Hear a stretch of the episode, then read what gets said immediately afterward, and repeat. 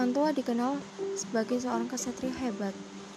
Pada saat berumur 10 tahun, Hang Tua dan empat sahabatnya berlayar ke Laut Cina. Dalam perjalanan, mereka diserang oleh gerombolan bajak laut, namun mereka dapat melawannya. Kegigihan dan kehebaran para kesatria tersebut menjadikan mereka sebagai tuan bendara karena menyelamatkan dari serangan bajak laut. Berita tentang kesatria sampai pada telinga sang raja, hingga mereka diundang ke kerajaan.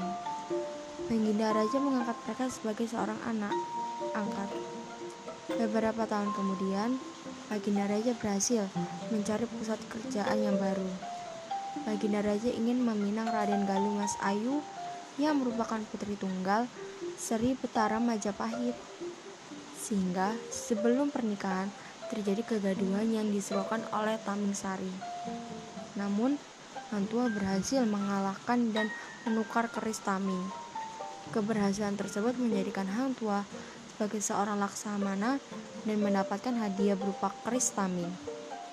Bertahun-tahun, Hang Tua menjadi kepercayaan raja dan pasti sangat disayang oleh raja, hingga membuat yang lain merasa iri. Suatu hari, Hang Tua difitnah telah berperilaku tidak sopan kepada dayang istana.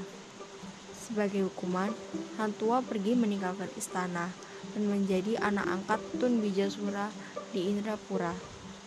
Selama beberapa lama, Hantua ditarik kembali oleh Baginda Raja.